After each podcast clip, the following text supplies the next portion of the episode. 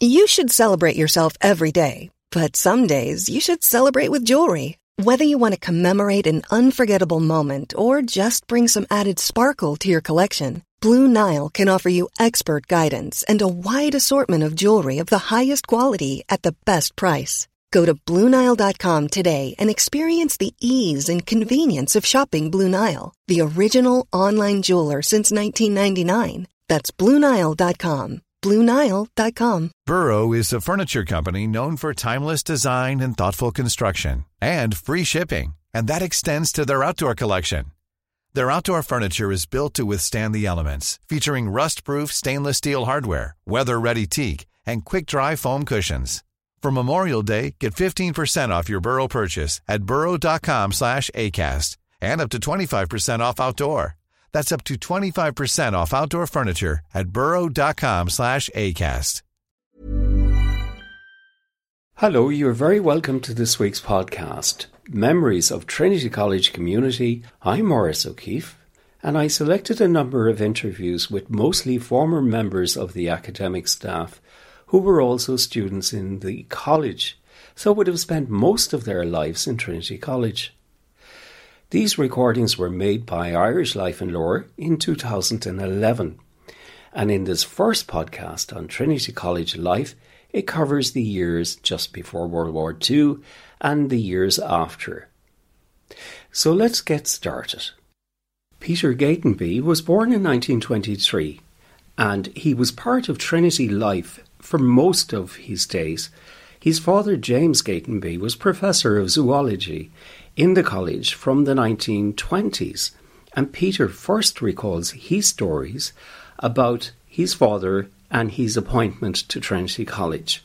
But he came to Trinity and was appointed, which he said he found rather stuffy, being uh, they were all Protestants, and uh, he didn't go in for the, uh, it was very much on the against the revolution side, and um, he was always a more independent man and, and uh, used to New Zealand life, and um, so anyway. Uh, he then picked up a lady in the front square who was a student, called her ordinary name was Molly Mead, who was my mother, and they got married. Yes. In fact, the story is that he went into the, the common room full of rather stuffy Protestants and said, How do you get married around here? And uh, they were married in Trinity College Chapel, and uh, I came across the medical register, or whatever you call it, recently, and he was married by the provost. But he married them, and in the chapel, and um, very few people were there. In fact, Trinity has been part of my life, all my life, really. My father, ha- uh, usually being independent and uh, original, didn't have a car. He had a motorcycle and sidecar. And I'd sit on the back and the pillion at the back, and my mother would sit in the, rather come down for her, sit down in the the, the caboose or whatever it's called. And he, went over all over the place in that. He used to come and park, park it here in, in, outside the zoology department. So I'd come in and he'd let me wander around the museum because he had also charge of the museum, which used to be situated at the front gate in Trinity College at one time. But his, um, his predecessor was a man called Mackintosh, who he succeeded. And he was a religious type and used to go and preach out in the street in Laoghaire. Uh, and um, so there wasn't any of that with my father. Leslie Tyrrell was born in 1917 in Dublin. She entered Trinity College in the 1930s and she studied French and German there. She quickly got involved in college societies that women could join at that time. In college, the two important societies were the Hist and the Phil, and in my time, they didn't have women in those societies at all, and women were not even able to uh, debate with them.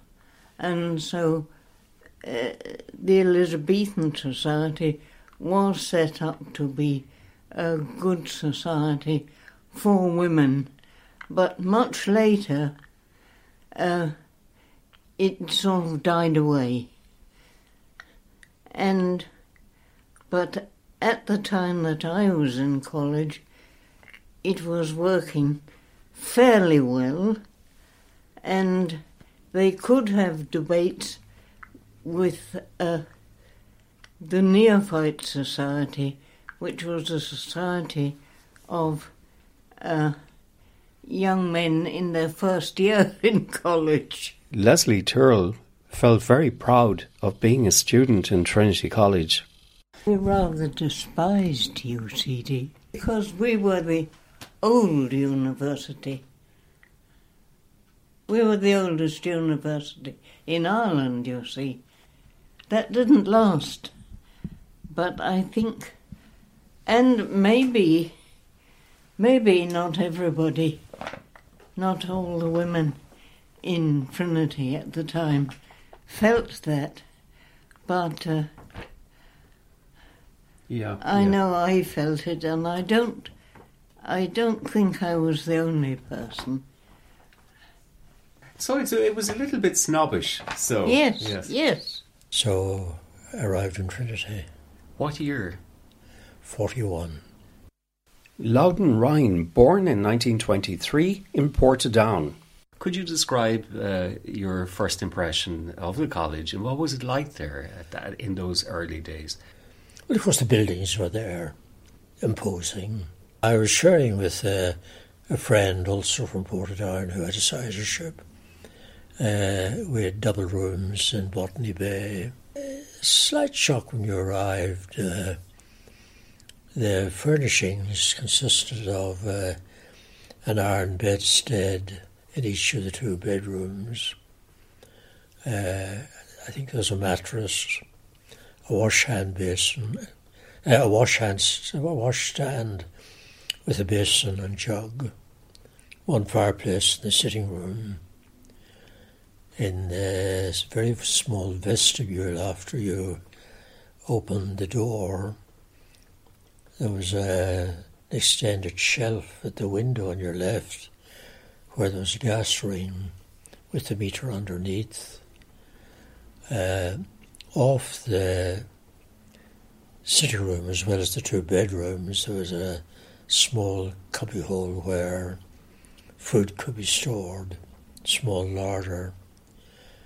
Uh, you had to uh, uh, provide your own heating, which of course at that time was all turf. Geraldine Watts, born in Belfast in 1930, entered Trinity College in 1949 to study English and German. Here she talks about her student days in Trinity. We were after the war years, and uh, Yeah. you know things were um, economically they weren't great. But what was Trinity like in the 1949? Well,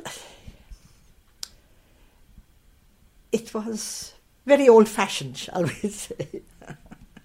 the rooms in the lecture rooms were heated by turf fires. Uh, the I hadn't I had no experience of uh, that sort of life, and in a funny way, I found the Protestant community here much more narrow minded than the one I had been brought up in, because it was much more middle class. uh, I think is the reason. W- w- was the college at the time? uh, Did it have a lot of the old ways that never Yes. left us, for even Oh, yes. from the 19th Oh, yes. century? Yes, yes. We had to wear gowns to go to lectures. You didn't get credit for being there if you weren't wearing your gown. At least that was with quite a lot of the lecturers. The younger ones weren't so fussy, but you were. Uh, I mean, one of the things, and you were left to find your own way. I mean, I can remember being told that the timetable was up in uh, the Regent House in the front gate. And I went and I looked at it, and it had things that said Michaelmas term, Hilary term, Trinity term. And I looked at it, and I said, What does that mean? Yeah. it didn't mean anything to me. I didn't realise that this was the Michaelmas term I was in. Well, yes. I, And and so um, I was used to them being the winter term, the spring term, the summer term. I know. So that was one. That was uh, yeah, so that it was more formal and more cut off. It was very cut off from the rest of the city, really. Mhm. You couldn't come in. Uh, you you couldn't be in the college after six o'clock, except to work in the reading room. Uh, and in order to come in and work in the reading room, you went into front gate, and there was what was in those days called the porter's lodge on your left, and you went in there, and there was a porter with a great big book and big clock over it, and you looked at the clock, and you wrote 705, and you put your name on it.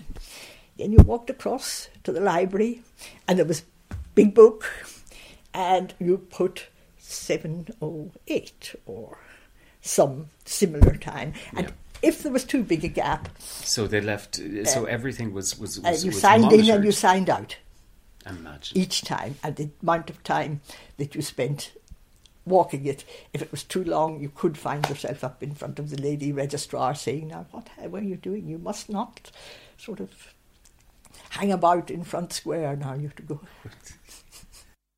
Ian Howie, whose background was in Scotland, was appointed to the zoology department in Trinity College in 1953, and he later took up the position of vice provost. I asked him if there was an Anglo Irish feel about the place at that time. I suppose it was, yes, it was, because. Uh, but it, in one sense, it was. Um, but it was remarkable that it had a, a really quite large Catholic population, very large Catholic Irish population. Um, and they were all fairly uh, independent independently minded, independent thinking people who had made up their minds to, to go to go to Trinity, and they were all very effective. And Dermot Harahan, who you spoke, spoke, spoke to earlier today, he would have been a good example. They were they were people who weren't Trinity people. They had you know they'd been to other colleges. They came on the staff to Trinity. Some of them had been students, but there was an Anglo-Irish atmosphere in the place, but the population wasn't by any means, and the forceful part of the population wasn't entirely Anglo-Irish by any means. I can remember as a small child going into Trinity. My father often went to Trinity on the bicycle. Janet Moody, daughter of T.W. Moody, professor of modern history in Trinity College in the 1950s. Janet used to visit her father in the college, and here she talks about her memories of that time. and he was quite well known for the long hair flying in the wind on the bicycle. And he had, um, at the time we were very small, he had a, a, a seat on his bicycle. And I can remember um, going in with him, and he had a key to the side doors of Trinity, the big, heavy iron, I suppose they are, doors. And, he, and for a child, it was like going into a magical world because they were in inside in Trinity uh, we we went to the um, the provost garden, and my memory is that there was a what I was told was a wishing well there in the provost garden. I've no idea if that was real or not. I was just a figment of my imagination.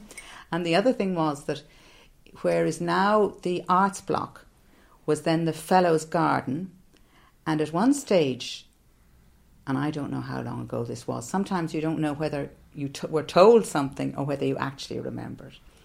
But anyway, I have an image of there were peacocks in the Fellows Garden at one stage.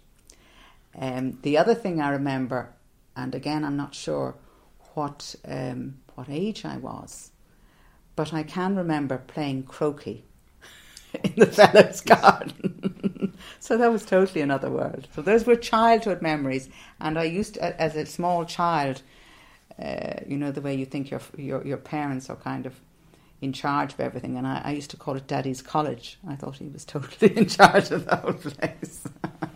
so I have, you know, I had connections with Trinity long before I went there. Trinity was very small in those days, you know. You got to know an awful lot of the of one's companions too. I mean, in doing geography and natural science, for example, there were only four of us. Joe Horton spent much of his life in Trinity. He recalls here his undergraduate days, remembering many of the characters who were professors in the college during the war years.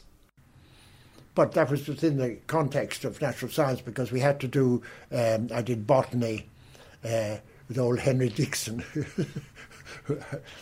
I could talk a lot about him, but anyway, uh, Dixon, uh, um, but. Do, do. Tell me, what kind of a character was he? Well, you see, Dixon, Dixon, I, I suppose when we. uh, Dixon was quite a famous botanist. He, he, uh, and he used to say that uh, to learn anything new, his brain was full. To learn anything new, he had to forget something, and he certainly did. He'd come and he'd give a lecture which is identical with the one he'd given the previous day, and we would sit back. And we eventually decided to desert botany, four of us. We all went to bacteriology. and we were thrown out of bacteriology. we were sitting in the back, and um, it was. Uh, oh, what was the name of the professor of bacteriology? It was called bacteriology in those days, yeah, not yes. microbiology. Yeah. So we had to go back to botany again. Yeah. But there was a, a, young Australian assistant there, and he sort of took over and we romped on. So that was that, and then I did geology. Mm. Now I liked uh, Frank Mitchell, of course, was a young man then. Uh, he had just come on the staff. He was a very good lecturer. And Louis Smyth, who was the professor, was uh, excellent, a rather precise man, but very, very good. What were you studying at the time when you were here as a student? I studied French and Irish in what they call a moderatorship in uh, modern languages. Uh, but I'm of historic interest, I suppose, because I was the last person to take, eh, eh, not the last person, but I was in the last intake uh, of those who took the old Little-Go examination. Barbara Wright Nee Robinson was born in Dublin in 1935 and she entered Trinity College in 1952. And like so many others, that's where she met her future husband. Professor William Wright. So there I found myself in my first year doing an exam that you had to have done by the time you ended your second year in order to rise with your cohort. And this was Little-Go. You took six subjects, some of which were your own and some of which were not. Uh, and so um, I took um, my my unusual ones were logic and uh, mechanics. And my husband, who whom I subsequently met and who was an engineer, always thought it was one of the funniest things in the world to think of my being able to pass an examination in mechanics. But I did. The 1950s here in the college, then. I, I, it was a small college. Uh, there was 1,800 pupils, maybe a little bit more. It dropped a bit when the um, the ex-servicemen stopped coming, but the the the English still the English students still came. Brian Murray entered Trinity College on a sizarship in experimental science in 1949. But there was uh, there was a, there, there was a very big English influence on it. Now I. At that stage, I was led a fairly sheltered life. My father was ill, and I, I didn't much part. I didn't go on commons. I, as a sizer, I could have gone on commons. I didn't go on commons, which uh, was a great regret uh, in Laugh uh, later. And I came into Trinity as a very young secretary, aged nearly 19, in the senior tutor's office under the Reverend R.M. Gwynn. Jennifer McAllister entered Trinity College as a secretary in 1952. Um, who had an ear trumpet that I had to shout down when I was doing secretarial work. It was also the office of the tutors So all the tutors used to come in and dictate their letters during the day and come in the afternoon and sign them and Yeah. send them off. And and the job here in Trinity when it came about was it advertised? Is that the way you saw it? I don't remember it being advertised, but George Duncan uh, and Frank Mitchell were the were officers at that stage, and they needed another secretary. Um, there were two already, I think, Rosemary Furlong in the senior tutor's office, and I think it was George Duncan invited me, telephoned me. Um, I don't know how we. I really don't know how I met, had met him initially, but uh, would I come in for an interview, which I had with George Duncan and Frank Mitchell, and I got the job on the spot and started pretty quickly. I used to cycle in from Park Avenue, Sandymount, cycle in and cycle home again, and park my bike over there.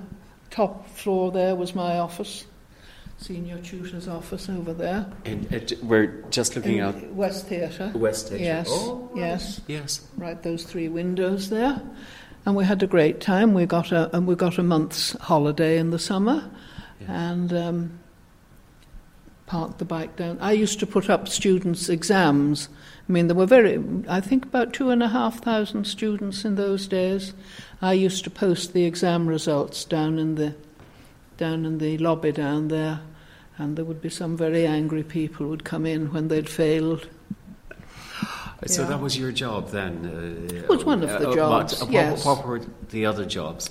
Well, it was mostly correspondence and uh, making contact with uh, with students. Um, I, I, there must be lots of tutors now, and they, I think each tutor had about I don't know 200 students. Most of them they would never have seen. Uh, only the ones that misbehaved were the ones that had to come and face their tutors. Um, but it would be letters and student records, um, whether they'd attended lectures, as many lectures as they needed, and, Okay. and exams. How did you see the college? Very small and as a family, really, like a family. It was very friendly. Um, wonderful names on the um, administrative staff, like Aileen Campbell and Winifred Matthews, Helen Watson.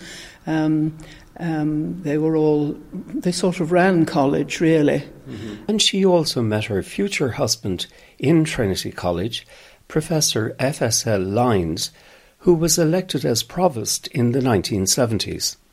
And um, I met my husband on day one in the tutor's office, um, and we were married in April 1954 in the chapel, only the third or fourth wedding ever in the chapel, and our reception in the upper senior common room. So I've been in Trinity for a long time. He was a lecturer and a fellow at that stage. And um, we were there until he was headhunted to go and start the new University of Kent at Canterbury. Uh, he was a founding father there, professor of history, and we went over there and were there for 10 years until he was elected back to Trinity to the provostship. Well, I took my degree, which was a four years degree in Trinity. The science degree is they're all all degrees are called BA degrees, with mod after it to signify that it's an honours degree. Peter Boyle grew up in Sligo and he entered Trinity College in 1956 on a sizarship to study science, graduating with a gold medal for chemistry. Um, Trinity was a very small, friendly sort of place in those days. There were, I guess, maybe 4,000 students or something like that. And this was in 1956, which was not all that long after the war. There was still a tradition of rich young Englishmen came across to Trinity and had a marvellous time. They, some of them never did any work. They just came over with their sports cars, had a lovely time, did a pass degree, went home again. So there was that element of the student population in my day. They were very friendly, but we had nothing in common with them. You know, young fellows from English public schools with sports cars and lots of money, whereas we had practically no money. The, the protocol in all of that. There was a certain amount of formality, but by and large, the college took the line that um, we were now adults. Um, we weren't forced to do anything. We weren't forced to go to lectures, if I remember rightly. It was up to yourself to control your own life. And of course, the crunch came at the examinations, which you had to pass. But it was a reasonably free and easy place. We weren't very regimented or anything like that. Now, there was no mixed coffee bar. So uh, there was no buttery. The buttery was for men. The men dined in the dining hall. Women were not allowed on commons. Susan Parkes grew up in Dublin and she entered Trinity College in 1954 to study history. And here she remembers the rules and regulations associated with the college. So were those places out of bounds? No, they went out of bounds. Uh, it meant that, that you transported your life. For example, if you wanted to go out for coffee with a, a, a, a beau, you had to go to one. You went to uh, Switzer's Basement, which is very popular, or the new coffee shops. The coffee shop had become the place. I, I don't think we really felt at all. We just accepted it, and, women have said to me afterwards, "Why did you accept that? You should have fought tooth and nail." And we said, "Well, you know, we thought we were privileged. We were like." We were having a university education, which was not an awful lot of women didn't in those days. I mean, they went straight from school into a bank or commercial work or secretarial work, or the, but you were lucky to be here, and your father was paying. And my father gave me, I remember he gave me ten pounds a month.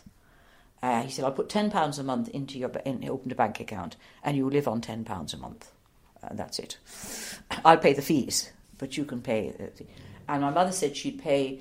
Uh, the cobbler's bills. In those days, you seemed to always have your shoes mended. She said he wouldn't let me go around with my heat down at the heel. Yeah. but otherwise, you had to live on the on the ten, which is very good because you had to budget. You yes, budget. And we leave the last memory to William Vincent Denard, who was born in 1923 in Bangor in County Down. He entered Trinity College as an undergraduate in 1941 and later returned to Trinity College in 1965 to take up the post as a warden of Trinity College and dean of women students. Was it very collegiate in its mm. its ways? I think it probably yes, more so, of course, in the forties. Certainly, of course, during the war years, when I think the student population was quite small. I would guess there might only have been somewhere between 500 600 students in the early years, and quite a high proportion of those would have been resident in the college or if women in Trinity Hall. So that made it much more collegiate than it than it can be with very large numbers. Did you notice uh, an influx of extra students coming in after the war years. Oh, yes. Well, uh, particularly uh, for a period uh, after the end of the war, probably about 47, 48 on, there would have been quite a large number of uh, students coming in from England because uh, quite a number of them a fair number were ex-servicemen uh, because there was a great deal of pressure for university education, and the colleges in England uh, could not cope. And besides, Trinity had uh, a high reputation. I, I, so between your college days, living yeah. in there, and, and you were almost becoming institutionalized. You That's didn't right. you didn't have to go out for anything really. That's right. You could live you could live in the college. I used to say I only went out of the college, say once a week, maybe once a fortnight, to go to the bank on College Green. and otherwise, you could live your entire life within the college pretty well. Well, I mean, I exaggerate yes. that. But uh, I, even as a student, I mean, I need not go out probably didn't go out of the college gate more than twice a week. Yeah. And and so the facilities, of course, and uh, and that were uh, that bit better when you were when you were there as as a uh, as a lecturer. Well, they had improved, yes, yes, and of course the uh, obviously the war. Uh, the restrictions were not in place. Yeah, I mean, you had uh, well, I certainly say had a gas fire uh, to provide heating, but I mean, gas is a very costly form of heating. Yeah. Uh, Were the winters cold? Remember those years? I was telling some people uh, during the war years. I remember, I forget which cold year, but there were years in which we habitually would wear two pairs of trousers because there would be very little heating in the reading room, very little heating in any lecture room we were at. They would have a coal fire, but it might not. I mean, it might warm the lecturer, but it wouldn't do much for the rest of us. Well, we've come to the end, and you've been listening to a selection of interviews with members of college community. And if you would like to access the full interviews, you can do so by going on to www.irishlifeandlore.com. And there you can access the entire interviews from each of the sound clips that you've been listening to. I'm Maurice O'Keeffe, and I look forward to bringing you part two of Trinity College stories in the future. Imagine the softest sheets you've ever felt. Now imagine them getting even softer over time. That's what you'll feel with Boll and Branch's organic cotton sheets. In a recent customer survey, 96% replied that Boll and Branch sheets get softer with every wash. Start getting your best night's sleep in these sheets that get softer and softer for years to come. Try their sheets with a 30-night guarantee. Plus, get 15% off your first order at bollandbranch.com. Code BUTTERY. Exclusions apply. See site for details. Hi, I'm Daniel, founder of Pretty Litter. Did you know cats tend to hide symptoms of sickness and pain? I learned this the hard way after losing my cat, Gingy. So I created Pretty Litter, a health monitoring litter that helps detect early signs of illness by changing colors, saving you money and potentially your cat's life. Pretty Litter is veterinarian developed, and it's the easiest way to keep tabs on your fur baby's health right at home. Go to prettylitter.com and use code ACAST for 20% off your first order and a free cat toy. Terms and conditions apply. See site for details. Even when we're on a budget, we still deserve nice things. Quince is a place to scoop up stunning high end goods for 50 to 80% less than similar brands. They have buttery soft cashmere sweaters starting at $50, luxurious Italian leather bags, and so much more. Plus, Quince only works with factories that use safe, ethical, and responsible manufacturing. Get the high-end goods you'll love without the high price tag with Quince. Go to quince.com slash style for free shipping and 365-day returns.